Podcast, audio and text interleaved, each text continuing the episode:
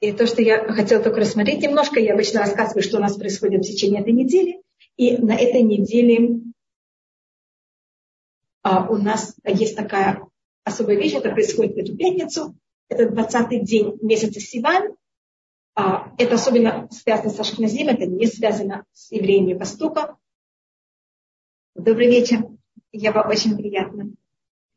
И у нас это, значит, евреи, когда мы находились в Германии и во Франции, в это время года были ужасные погромы первого крестового похода и второго крестового похода. И тогда Робинтан, внук Раши, его звали Раби-Яхон, он взял и решил, что двадцатый день месяца Сиван будет пост. А потом, когда были ужасные погромы Богдана Хмельницкого в тысяча шестьсот сорок восьмом году и в тысяча шестьсот сорок девятом, тоже называется у нас Золотахтат, тогда также решили, что это, а, этот день, они именно специально выбрали также этот день, потому что, кроме того, что этот день уже был а, избран, и также, что в этот день тоже произошли очень тяжелые погромы в Украине, и поэтому у нас двадцатого Сивана это такой особый непростой день.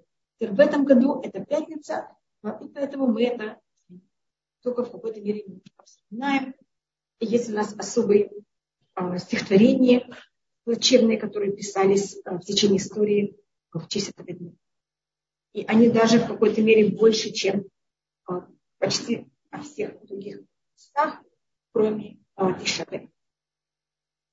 Это только немножко, что у нас происходит на этой неделе двадцатого в эту пятницу. Что пятница совпадает двадцатого Сивана, и есть также, и выбрали также эту дату, потому что двадцатого Сивана никогда не может быть.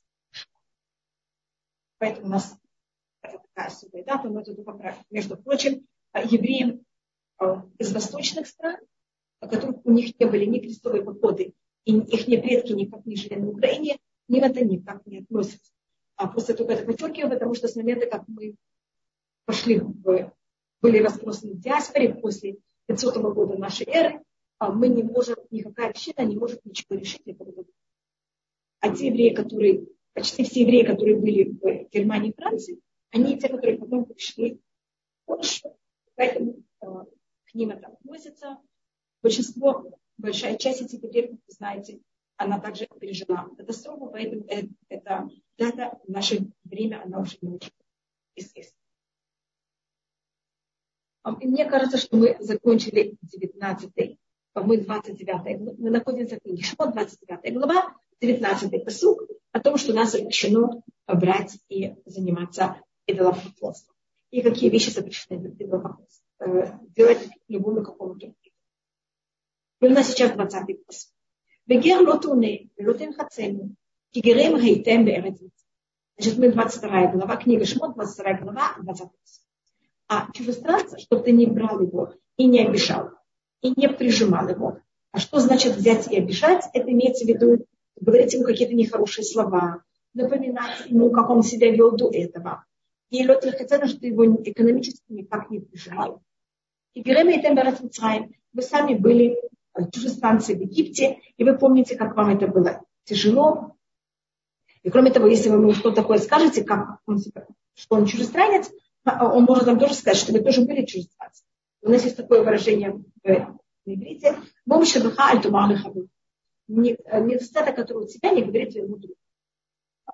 И поэтому каждый, кто он в какой-то мере, если это человек, который сделал гию, если человек, который даже не сделал гию, но просто он взял из одной страны, из одной страны и перешел в другую, и он тогда вот в этом месте, он себя ощущает в какой-то мере дискомфортно, он ощущает, что это не в какой-то мере не знает, как и что, мы должны брать к нему и очень особо относиться, и а, никак его не задевать.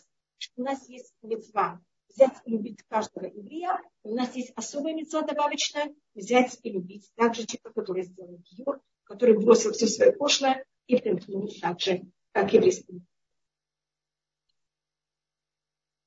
И у нас сейчас, сейчас то, что рассматривает Варшавский шутин, она рассматривает законы, и первым делом, кому мы должны быть осторожны, и кому мы должны осторожно относиться, это к людям, которые экономически и, может быть, которые психологически они ущербны.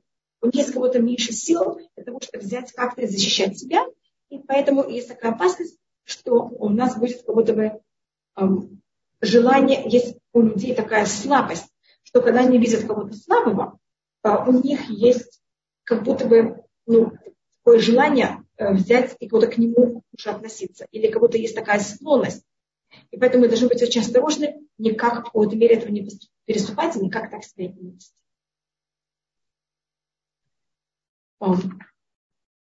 И у нас, значит, мы рассмотрели про чужестранца. Сейчас у нас следующее. Любую вдову и сироту, что вы не брали его и не мучили.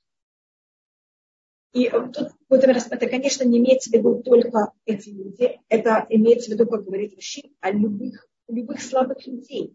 Это имеется в виду любой, кто он э, в этот момент более слабый, кто-то другой. Вы не имеете права взять и к нему относиться хуже. И, и пользоваться его слабостью. Это может быть психологическая слабость, физическая слабость, экономическая, физическая, психологическая.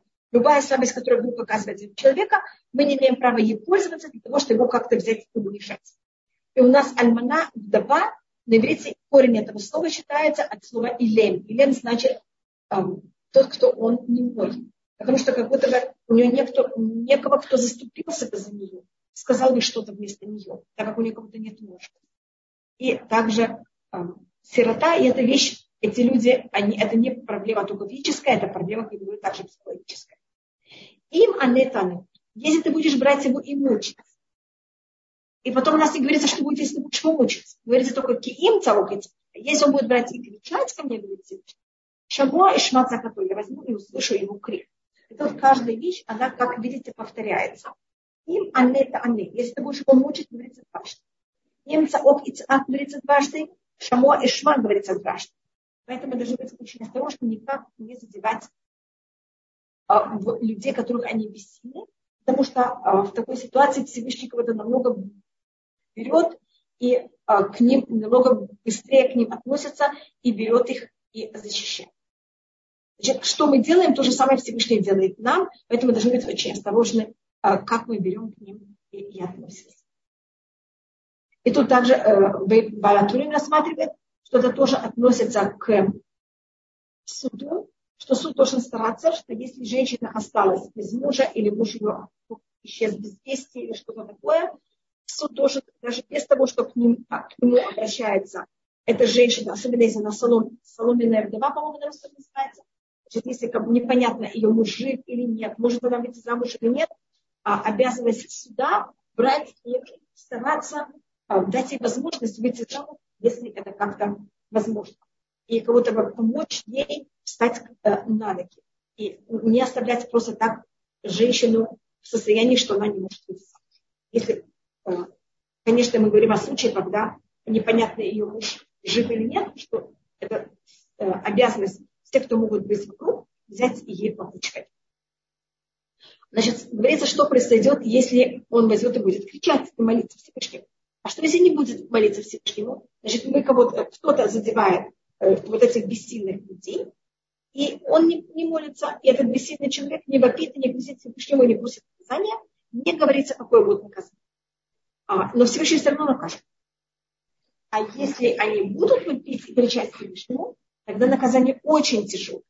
И обычно в Торе у нас нет наказания, которое говорится открытым текстом, что Всевышний делает в такой ситуации. А тут у нас говорится об этом открытым текстом. Бахара апи, и тогда мой гнев будет гореть.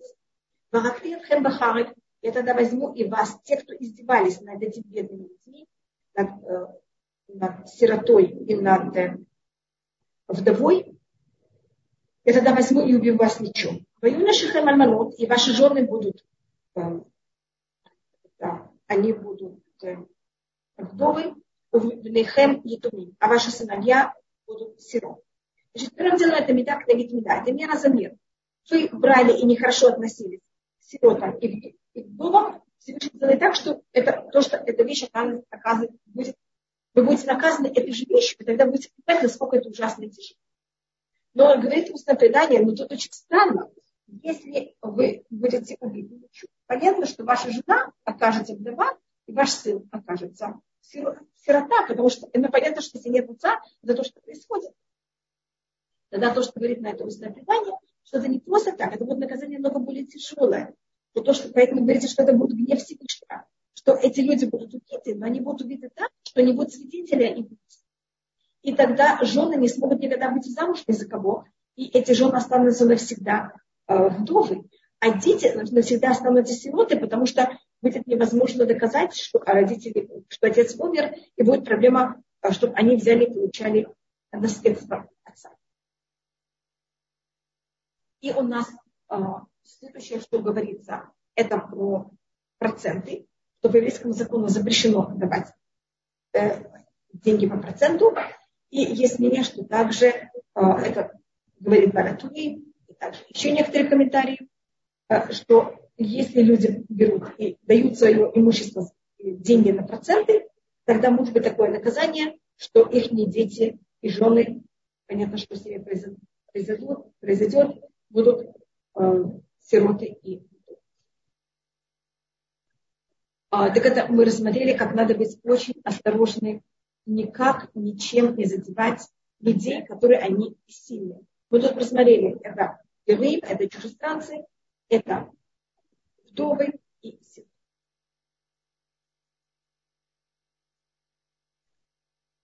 И мы тут, тут рассматриваем, что если кто-то, значит, скажем, есть учитель, и тут вопрос, как он должен относиться, если он оказывается учитель сирот или чужестранцев. Рассматривается, что он, конечно, должен также воспитывать как можно только правильно, только он должен быть очень осторожен, чтобы никак вот, не задевать и ощущать вот это их чувствительность. Но с другой стороны, если мы не будем их воспитывать, это же будет очень тяжело потом, и непонятно, что они прикрутят. Поэтому надо тут быть очень осторожным, если э, кто-то занимается такими людьми. Но, конечно, это тоже очень важная вещь, э, заниматься сиротами и вдовами, чтобы их поставить на, ногу, на ноги, чтобы они себя правильно. Сейчас у нас следующая вещь. У нас в Пашат Мишпатим есть очень много законов. Сейчас следующий. Имкесов кальве, это ами, это они имах, лоты ерока душе, лоты симон алапиш. Секунду, может быть, это только мне не очень хорошо слышно. Я вас еще раз спрашиваю, вы слышите меня или не очень хорошо? Если нет, я, может быть, перейду в другое место. Одну секунду, я сейчас спрошу их, как меня слышно. Извините, я тут могу подойти к кому-то. Слышно вас, Робинтан? У вас слышно все нормально? Какое-то эхо, мне говорят, что слышно. Слышно отлично? Хорошо. Если вам слышно отлично, хорошо. А то я могу перейти. Я нахожусь в таком месте, где тут есть много комнат. Я могу гулять с комнаты в комнату. Поэтому, пожалуйста. Видите, кому-то прерывисто, кому-то хорошо. Извините, может быть, я спрошу еще. Может быть, чуть ближе к компьютеру. Пожалуйста, буду говорить ближе к компьютеру. Извините. А это потому, что я далека от микрофона. Спасибо. Все.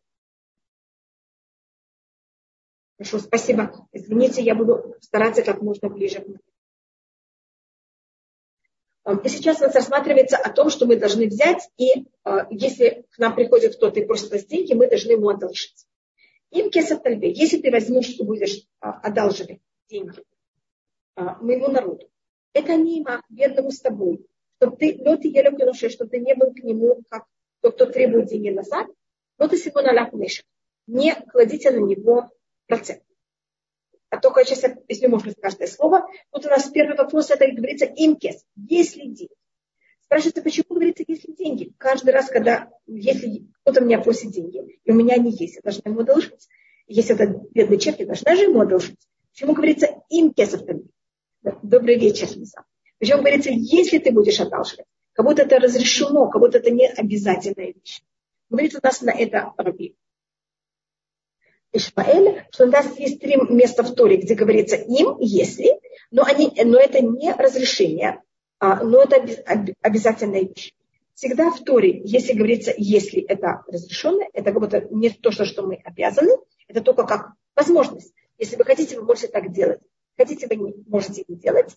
А в этих трех случаях написано если, но это вещь, которая нас обязывает. Может быть, я скажу какие-то три вещи, Это тут, когда говорится о должбитине. Это когда говорится о том, что мы говорили, это было в предыдущей недельной главе. И мизбах, мизбах, мизбах аваним тасели, если ты мне возьмешь и построишь жертвенник из камней. Беимин хат бекурим, это говорится в книге Вайкра, о том, что надо взять и принести жертву, мучную жертву из ячмень, ячменя, то, что называется омер, и это не разрешенная вещь, это вещь, которую мы обязаны. И, конечно, есть объяснение, почему каждый из них говорится им есть. Почему не просто говорится кесов тальбе, деньги одолжи. Почему говорится им кесов тальбе, если деньги ты одолжишь. Кому-то ты не имеешь права и не одолжить. А если кому-то надо, и у тебя не есть. И на это говорит то, что я видела из комментариев, что есть случаи, когда мы не обязаны одолжить. Если мы знаем, что человек не, не отдает деньги назад, тогда мы не обязаны одолжить. А только если я понимаю, что эти деньги ему очень нужны, и я должна по закону ему их дать как стакан, тогда я могу, должна ему дать. Но если это, не, если это одалживается, и понятно, что он не собирается возвращать, я не обязана. Да, Сара, спасибо. Им шаме, там, если будешь слушать голос Всевышнего, там это говорится как условие. Если будешь делать так-то, так-то, получишь что-то. Не будешь делать, получишь что-то. Поэтому там это, конечно, мы обязаны слушать голос Всевышнего, но там это написано в форме условия. Моя им шамо, если ты будешь слушать, будет так. Если нет, будет по-другому. Там вот говорится о награде и наказании, и поэтому там говорится вот это понятие им. Оно не говорится о... Спасибо большое, Сара. Там не говорится, а что мы должны или нет, а как условие, какое будет последствие, если мы будем слушать голос Всевышнего или нет. Но спасибо большое.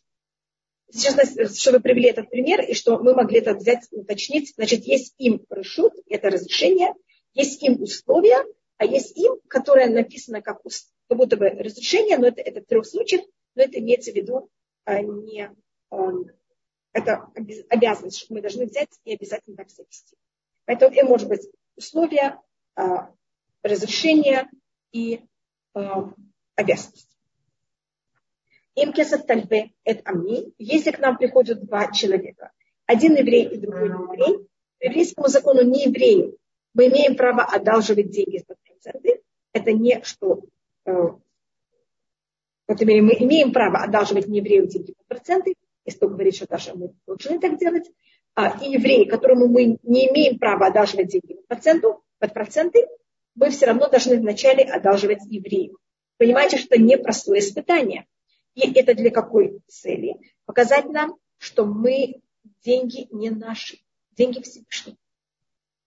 И то, что у нас есть деньги, это только для того, что мы неправильно пользовались, а не что это мои деньги, как и человеку это очень тяжело а, одалживать деньги без процентов, а он же мог этими деньгами как-то пользоваться и получить от этого прибыль, и это же его деньги. Поэтому это считается очень непростая вещь. Это они. Значит, евреи не евреи.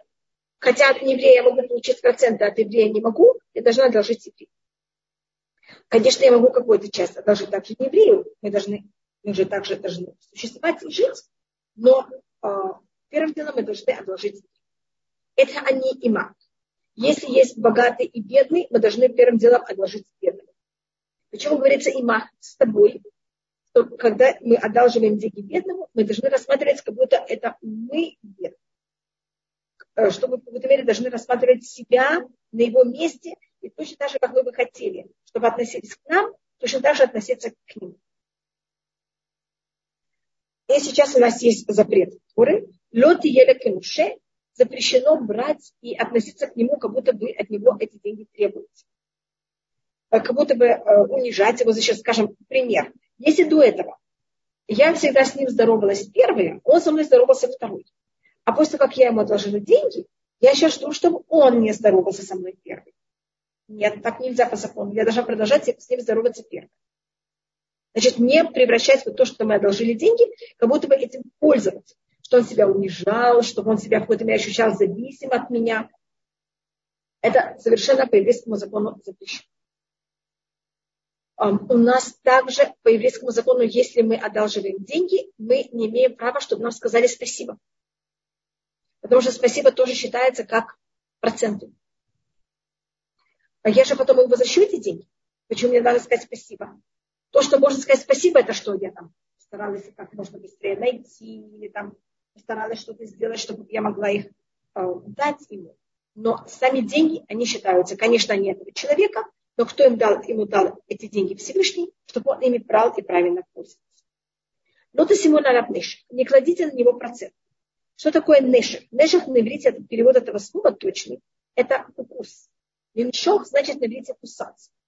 И почему э, называются проценты кусаться?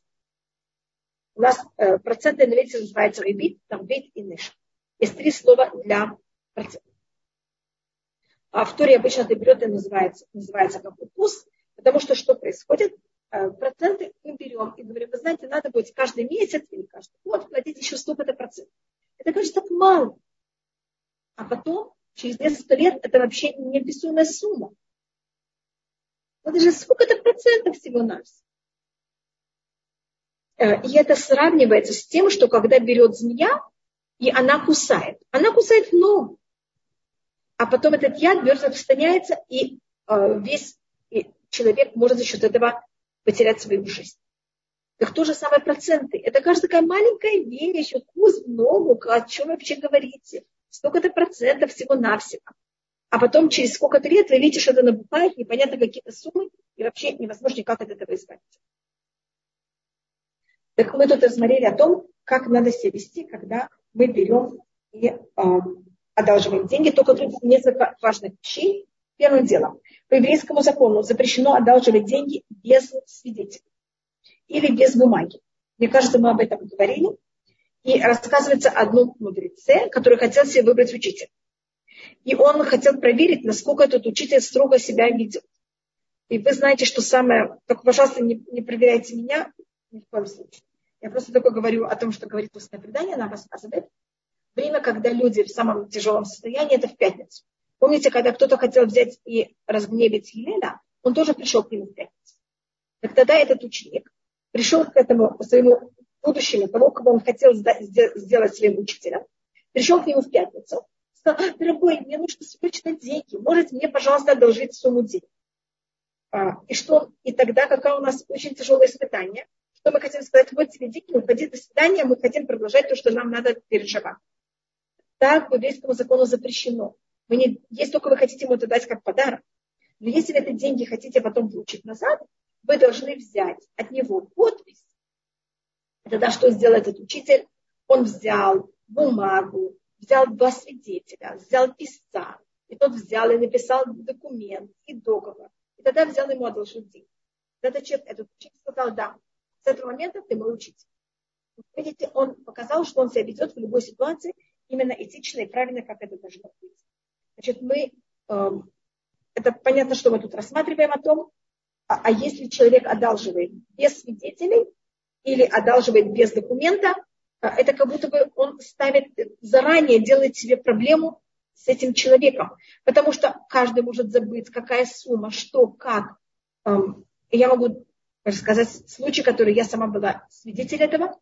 Кто-то покупал квартиру, и у него не хватало какая-то сумма денег, крупная сумма денег, у него был ближайший друг, у которого в этот момент была, была эта сумма денег.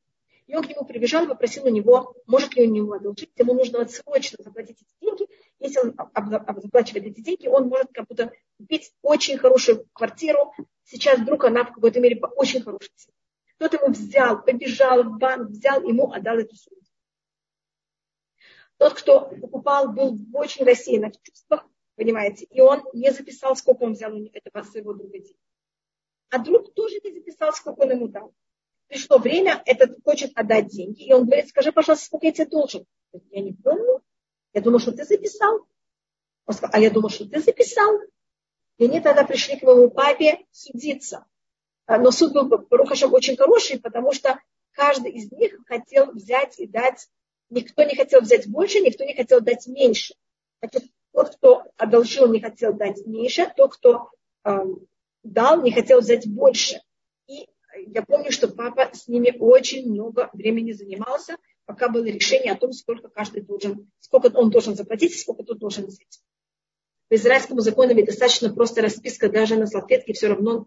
В нашем, по еврейскому закону, если есть штамп, если есть документ, это достаточно. Но желательно как будто я вам говорю, если это крупная сумма, желательно два свидетеля, но никогда не одалживайте деньги без бумаги. Чтобы это была бумага и в какой-то мере подписано, понимаете, сколько вы одолжили, на сколько времени, когда вы собираетесь выплатить. Если вы одалживаете без этого, а логически вы не можете требовать это от этого человека. Потому что человек может, и кроме того, мы все люди, мы можем забыть, любую вещь мы можем забыть. Поэтому это очень а, нехорошо. И, а если когда человек отдает деньги, мы должны сразу этот документ разорвать.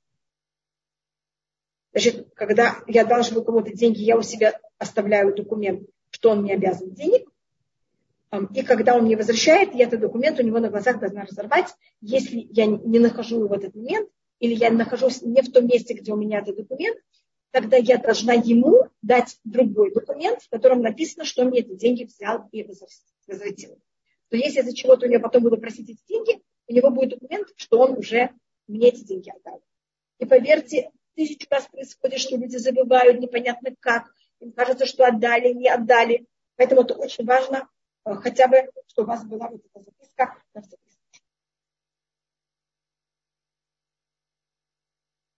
Вы сказали, можно только расписку. Да, можно только расписку. Но без расписки ни в коем случае. И я снова я смотрела так же, и когда мне возвращают деньги, или вы берете этот документ, в котором было написано, что мне должен деньги, рвете на месте. Если вам возвратили деньги, и у вас не было с собой этого документа, где у вас было написано, сколько денег он был вам обязан, вы должны ему дать документ, в котором будет расписка, в которой будет написано, что он вам эти деньги возвратил. А так, получать деньги, не давая взамен эту расписку, или не разрывая расписку, которая у вас дома, запрещено брать эти деньги с собой. Потому что вы понимаете, что потом может происходить всякие, вы забыли что-то, не помните, и это может приводить к очень тяжелым и неправильным каким-то последствиям, ссорам или что-то. Поэтому надо быть, надо быть очень там, осторожной. И даже если вам кажется, что это лишнее, не нужно, а в любом случае берите, пожалуйста, это сохраняйте. Лучше потратить немножко бумаги и чернила, чем потом иметь неприятности.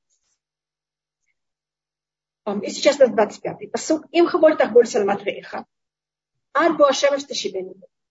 Что происходит? Если человек, он был обязан мне деньги, и он не возвращает деньги, что мне тогда делать? Тогда то, что и по еврейскому закону нужно делать, это приходить, только не я, я не имею права входить в его дом, я должна попросить кого-то, я должна тогда обратиться в суд, я имею в виду в еврейский суд, или обратиться к рабу, и тогда приходят к нему в дом и решают какие-то вещи у него взять, как залог.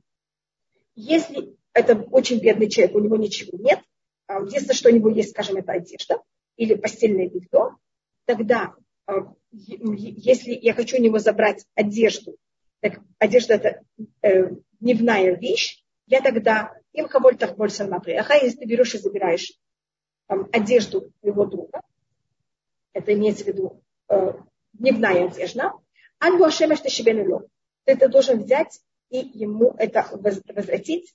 Э, в какой-то мере, значит, ему эта одежда не нужна э, в течение ночи, поэтому ты можешь взять это в течение всей, всего, всей ночи. А как только восходит солнце, ты должен взять это или ему возвратить. И тут слово говорится «им хаболь таху». Почему говорится два раза? Говорится, что есть случаи, когда мы это берем и еще раз, и люди не хотят отдавать. И это очень, у нас есть понятие, называется, если человек взял, и он работает, и он зарабатывает деньги, ему очень тяжело взять, бывает, и эти деньги, то, что он уже одолжил, отдать. И есть люди, которые психологически это им очень тяжело. Поэтому надо быть терпимыми. Но, с другой стороны, мы не должны быть, они должны их возвращать. Мы не должны сказать, все, ты одолжил, у тебя нет денег, все. Поэтому это будет возвращать человека. Он взял деньги, он должен возвратить, он должен быть ответственным. Если мы его не научим быть ответственным, это же будет очень неправильно, а потом непонятно, как будет вести себя все служить. А, конечно, есть случаи, там, если человек потерял, приходят деньги или какие-то сложности. Есть случаи, когда по еврейскому закону это понятие хесед, это понятие милости, что надо людям простить долг. Но если это не такое состояние, мы должны довести до того, что он нам взял это и возвратил. И тогда то, что надо сделать, значит, мы берем вещь очень важную для него, Если это вещь, которой он пользуется в течение дня, мы это с момента захода солнца до восхода солнца забираем себе. В момент, как солнце восходит, мы должны ее взять и возвратить ему. И это, конечно, для нас то, что называется на иврите киевош. Это такая вещь, которую нам, мы страдаем от нее, это нам очень тяжело. Мы, мы получаем, потом возвращать, потом еще раз. И так делать каждый раз. Вот, э, и если мы думаем заранее, нам это все очень тяжело. И поэтому говорит об этом устное предание. Почему говорится хаболь тахболь два раза? Что Всевышний говорит, да, тебе это все тяжело так, а потому что он не возвращает тебе эти деньги, и тебе приходится это брать и возвращать, и еще раз брать, чтобы ты знал, я твою душу каждое утро, каждый вечер беру у тебя такую душу, которая уже очень усталая, и каждый вечер, каждое утро я тебе ее возвращаю, как я мучу своей душой, в кавычках, Всевышний мучится, я только так, так говорю, как притча. То же самое, бери это, делай с тем, что есть у твоего друга, который не возвращает деньги. И у нас тут говорится, в этом месте рассматривается, что это происходит, если это дневная одежда, что это, если это вечерняя одежда, вечер, там, стельное белье. Стельное белье, наоборот, можно взять в течение всего дня, но как заходит солнце, мы должны взять это и возвратить его назад. Это понятие такое, в этом мире, когда человек чувствует, что у него забирают, а у него нет, хотя его возвращают, когда ему надо. Но все равно у него есть вот это ощущение, что это вещь не его, и это ему очень тяжело. И это в какой-то мере его психологически на него давит. Но только мы сами не имеем права входить в его дом, потому что человек, который нам должник, если мы входим в его дом и там смотрим, что у него есть и что нет, его это очень унижает, ему это очень тяжело. Поэтому я не могу войти. Тот, кто одолжил денег, не может войти, а мы должны взять и послать эм, кого-то, кто бы взял это сам, но не мы сами. Киик сутолева, да, э, эта одежда, она его, только это то, что у него есть. Хисим на толе ого, это его вот, нижняя одежда, которая у него на э, его коже. В амейшкав, на чем он будет лежать? Поэтому я также говорила о постельном белье. Но тогда, конечно, ночных принадлежностях, но тогда мы говорим, что это как раз забирается в течение дня, а ночью возвращается, вечера возвращается. И будет, если он будет взять и вопить ко мне, будет кричать ко мне, я услышу, потому что я милосердный. Значит, мы должны понимать, что если мы к нему плохо относимся, он, если мы не возвращаем, когда надо, или берем слишком рано, это... он может тогда кричать Всевышнему о том, что он не может выйти из дома, или у него не на чем лечь. И тогда Всевышний это будет слушать, так как Всевышний канун. Канун – это понятие милости, милости, которая она даром. Это какой-то ханун от слова хинам, это даром. Значит, Всевышний, он нас жалеет даром, и также мы должны быть очень осторожны, что этот человек, он же в какой-то мере не очень правильно себя ведет, он вложит деньги и нам не возвращает, и все равно мы должны быть к нему милостливы, и эм, в какой-то мере на каком-то уровне чуть ли не даром, потому что мы не совсем это получим. Как Всевышний к нам так относится, мы тоже должны к нему так милостливо относиться. Эм, и сейчас у нас есть эм, еще один закон. Видите, значит, то, что мы тут рассматривали, все законы, которые мы пока, пока рассматривали, это были законы о людях сегодня, о людях, которых они более слабы.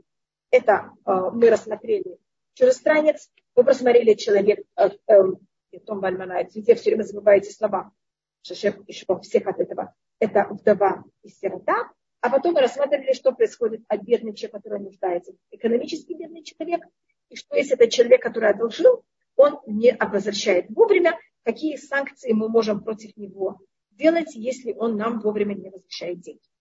Тогда мы можем брать не мы, а мы просим тогда суда, суд входит в его дом, и он может у него из дома забирать какие-то э, вещи, которых этому человеку очень нужны. Только, конечно, э, мы можем это брать на какой-то э, короткий период, именно на то время, когда эта вещь, которая ему очень нужна, но она именно в это время не нужна. Это как это, скажем, постельное белье в течение дня или одежда в течение ночи. И мы сейчас закончили эту тему. Значит, у нас была тема о понятие того, как мы относимся к экономически бедным или людям, у которых нет э, родителей, или нет женщин, у которых нет мужа, или чужестранцев. А сейчас мы переходим совсем к новой теме, и это э, Тут у нас тоже вопрос, как это надо правильно взять и прочитать. Поэтому я ее прочитаю, вот и говорится о Всевышнем, хотя тут есть несколько мнений. Элюкин лотекалель, веласива амхалотаон. У нас есть запрет проклинать Всевышнего. Мы только, настолько для нас это ужасная вещь, что мы никогда не говорим проклинать Всевышнего, потому что это считается чересчур ужасно. И поэтому мы такую вещь называем благословить Всевышнего. Но все понимают, что запрещено, запрет не благословить Всевышнего, а запрет, конечно, проклинать. А так у нас это называется, значит, когда мы говорим о какой-то вещи наоборот, у нас называется саги нао, нао, на, это выражение с арамейского. Саги это на арамейском значит много, нао это свет. Саги нао значит много света. Так на арамейском называли слепого, потому что слепой человек, он как-то видит только тьму. И мы, мы обычно не любим говорить негативно, поэтому мы хотели слепого человека, называли его у того, у кого есть много света. И поэтому, когда мы что-то говорим наоборот, на иврите это называется сагина ок. Вот мы говорим наоборот. Также вместо того, чтобы сказать проклинать Всевышнего, что извините, что я это говорю вам, просто для того, чтобы было понятно, о чем разговор, мы говорим всегда запрет благословить Всевышнего. Вот мы говорим, мы стараемся говорить все более красиво. И только люди должны понимать, что мы, конечно, имеем в виду. Если, мы не, если есть опасность, что люди не поймут, тогда мы имеем право сказать эту вещь, как она есть. Поэтому я, видите, сказала это, как оно есть, хотя мы это будем обычно говорить наоборот, потому что там это кажется чересчур ужасно такую вещь сказать. И президент в твоем народе не проклинай. Там вот еще более тяжелая вещь, чем проклинать. Есть элюким, но ты калель, это относится к Всевышнему. Это, конечно, его именем всевозможным. Также, то, что называется, килюим, это если есть на русском даже это кличка, но кличка это очень неприличное слово. Вот, все названия, которые мы называем Всевышнего, тоже это запрещено. И также элюким это имеется в виду судья. По еврейскому закону мы также не имеем проклинать судью. И судья называется таким же словом, как Всевышний, потому что э, судья, он судит. И вот это ощущение, когда кто-то судит над нами, как будто он наш судья, это такой человек, он будет иметь над нами власть. И это для человека очень такое... вещь, которую он как будто ощущает себя абсолютно под властью этого человека, и поэтому этому что-то напоминает проявление Всевышнего к миру. И у нас также запрещено взять и проклинать а, президента. Это значит, вождей по еврейскому закону у нас э, запрещено э, проклинать. Хотя у нас потом будет в книге Вайкра особенный запрет на проклятие э, любого человека. Там говорится... Э, Лоты калель хереш, бери и не проклинай э, глухого. Где-то, спасибо. Так это называется, большое спасибо. У нас э, будет в книге Вайкра, девятнадцатая глава, там у нас будет говориться лоты калель хереш, запрет проклинать глухого, значит, запрет проклинать даже глухого, потому что его не слышат, почему, может быть, можно о нем говорить все, что мы хотим, у нас есть запрет и нельзя проклинать любого человека. Если человек уже умер, у нас нет запрета его проклинать, но есть к этому у нас херем, у нас есть тоже мудрецы наложили на запрет, я не знаю, ли запрет, я не знаю точно, как это называется на русском, брать и говорить что-то плохое о мертвых и проклинать его. И почему тут говорится, а если кто-то проклинает судью или проклинает президента, значит, вождя еврейского народа, он переступает два запрета. Это как будто и запрет проклинать любого еврея, и проклинать также президента и суда. Судью. А, почему говорится «Лоты калель хереш»? Потому что, как я рассказывала, имеется в виду именно только живого. А, тут у нас... И почему говорится именно о судье и о президенте? Потому что обычно люди, которые занимают такую должность, люди к ним в более больших претензиях, если он подсудил как надо, или люди кто-то недовольны его решением суда, и тогда они могут так себя вести, и тогда они приступают к два запрета. Это два запрета проклятия, которые у нас пишут. И мы к проклятиям очень строго относимся. И они очень, мы считаем, что они очень сильно влияют. И мы очень, в этом мере, осторожно к этому относимся. И Гаон из Вильна, он когда уезжал в Израиль, он, конечно, не доехал до Израиля, и он возвратился в Вильнюс, но когда он решил поехать, он оставил, осталась тогда в Вильнюсе его семья, его жена с детьми, и он ей написал письмо, в котором он ее просит, как, чтобы она занималась детьми, их детьми.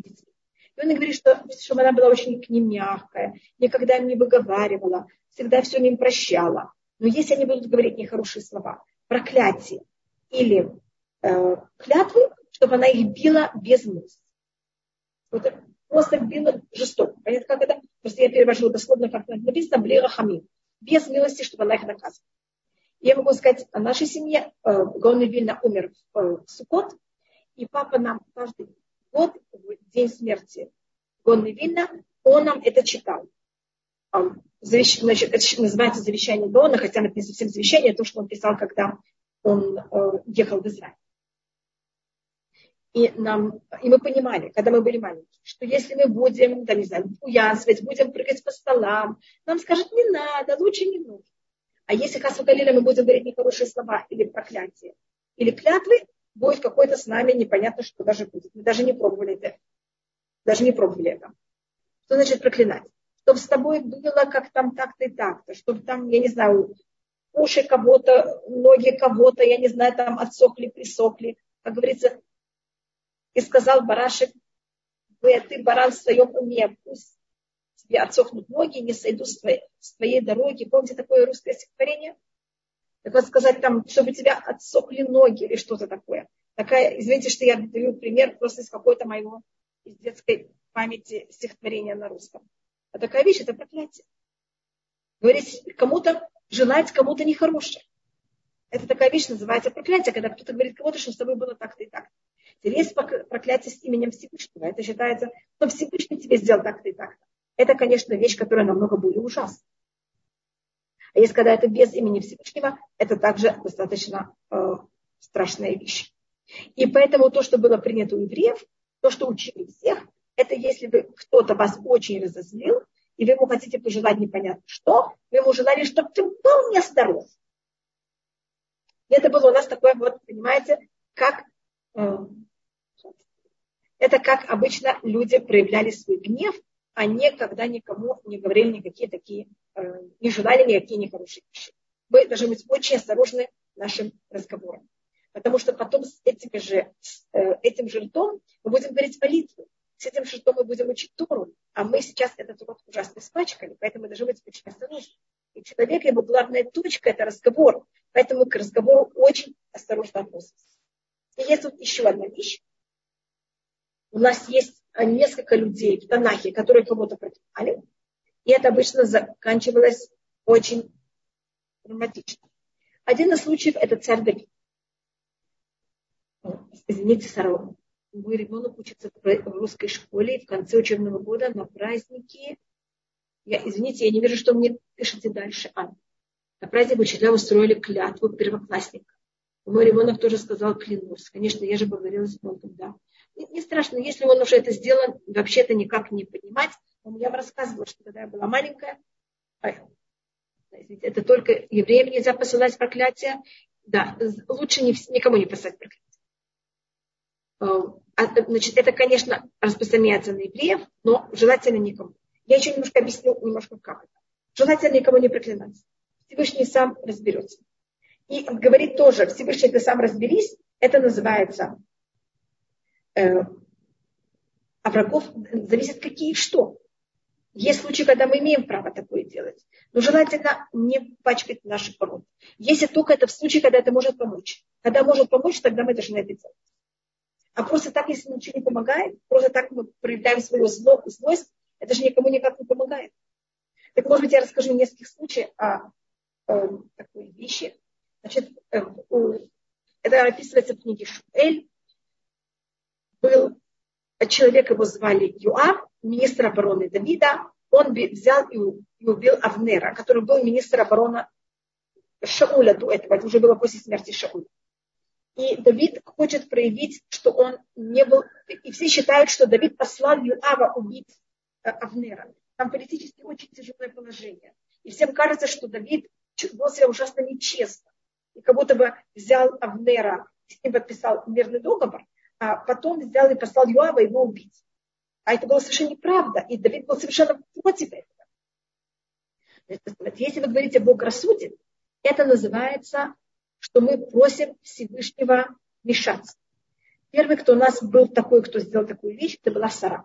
Сара говорит Аврааму, когда Хагар к ней очень плохо относится, и что Ташем бе не увелиха. Будет Всевышество здесь между мной и тобой. Это э, у нас называется, что мы просим Всевышнего вмешаться. Это очень обычно заканчивается не очень хорошо. И по одному мнению, за счет этого Сара умерла раньше, чем Авраам.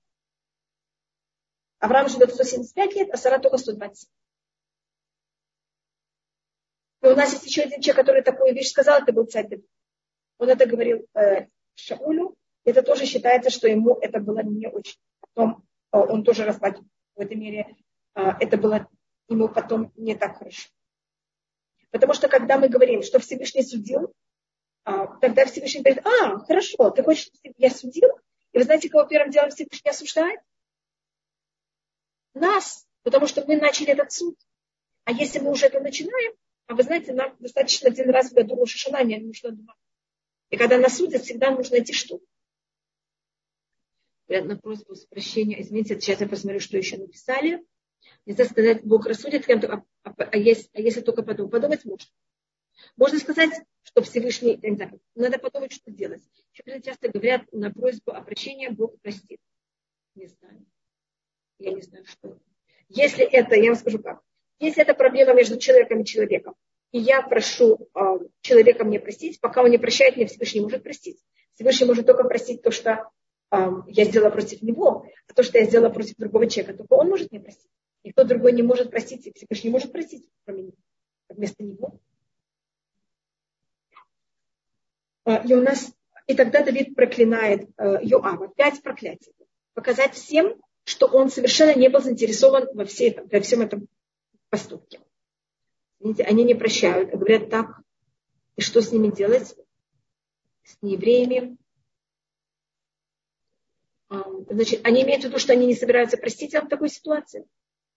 Так попросите их еще раз. У нас считается так, что если мы три раза просим, и они нам не прощают, это их проблема. Только, конечно, надо сказать, прости, прости, прости. Надо один раз прийти, потом второй раз, может быть, через какое-то время, может быть, с подарком. Потом третий раз еще как-то. После трех раз, если не прощают, это их проблема. То, конечно, если мы именно искренне и очень правильно просим прощения.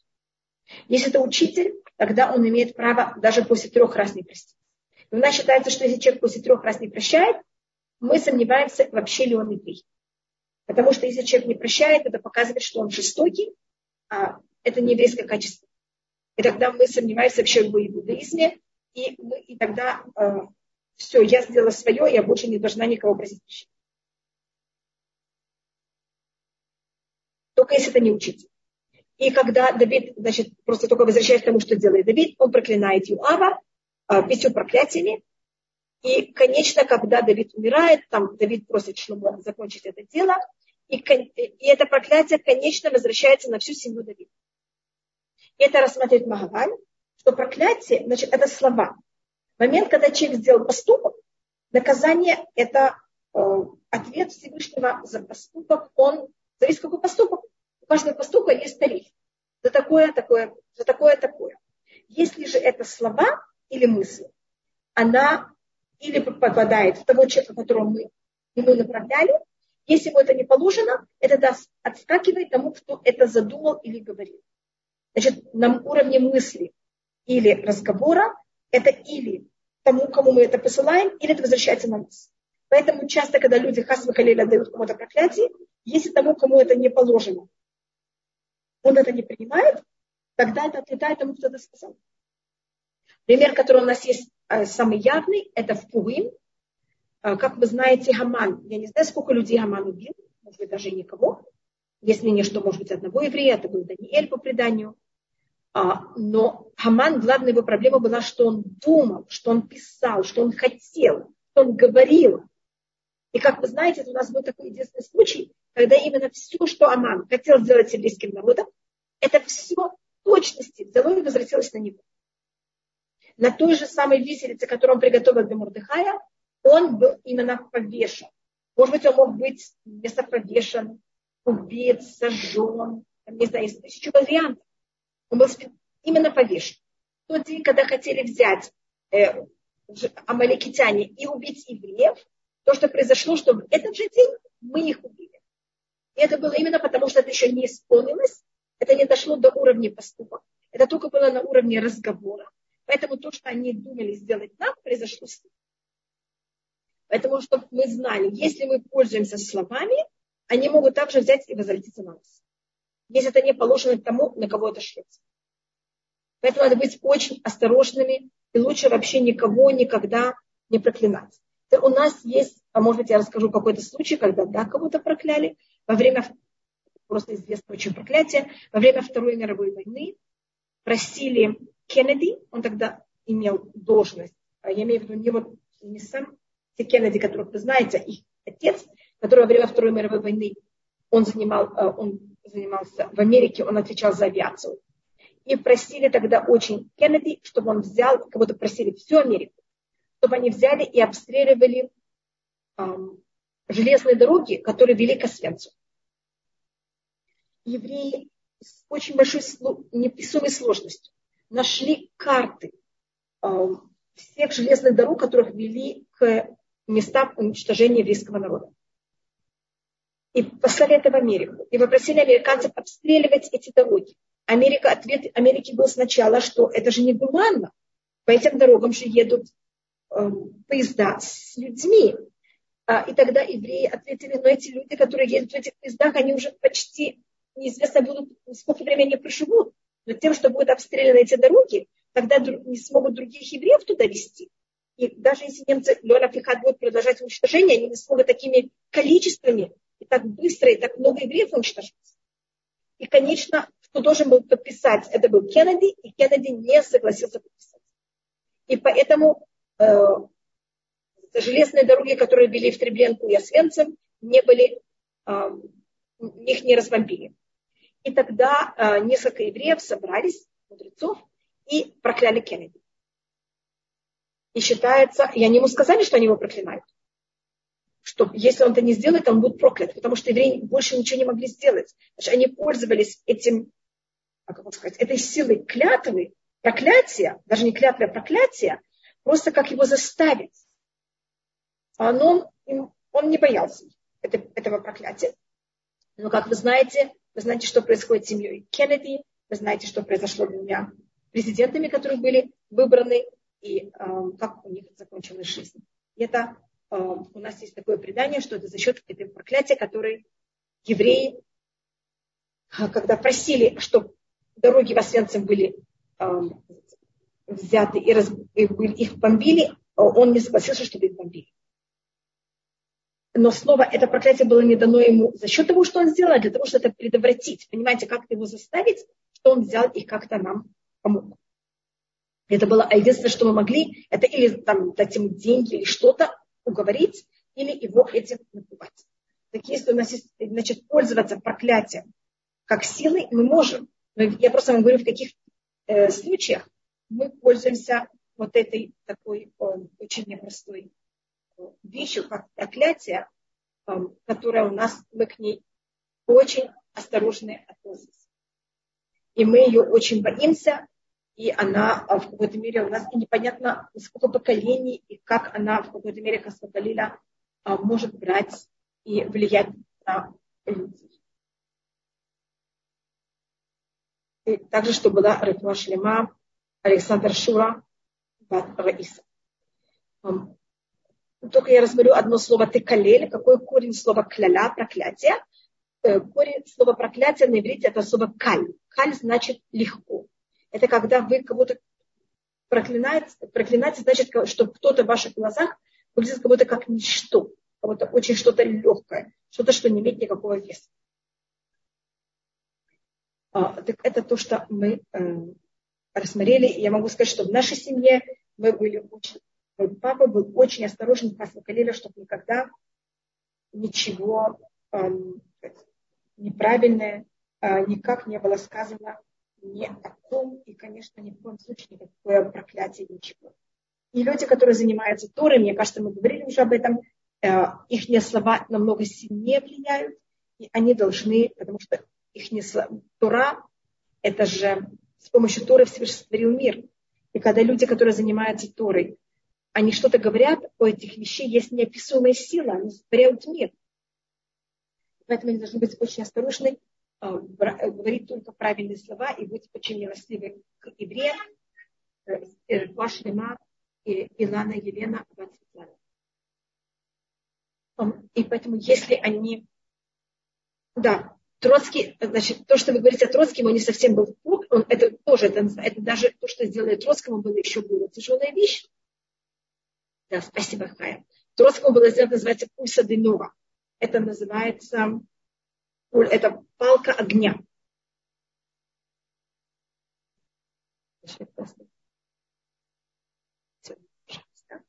Это называется палка огня. Спасибо большое, Ева. И, э, и это делается людям, которые могут принести очень много зла еврейскому народу.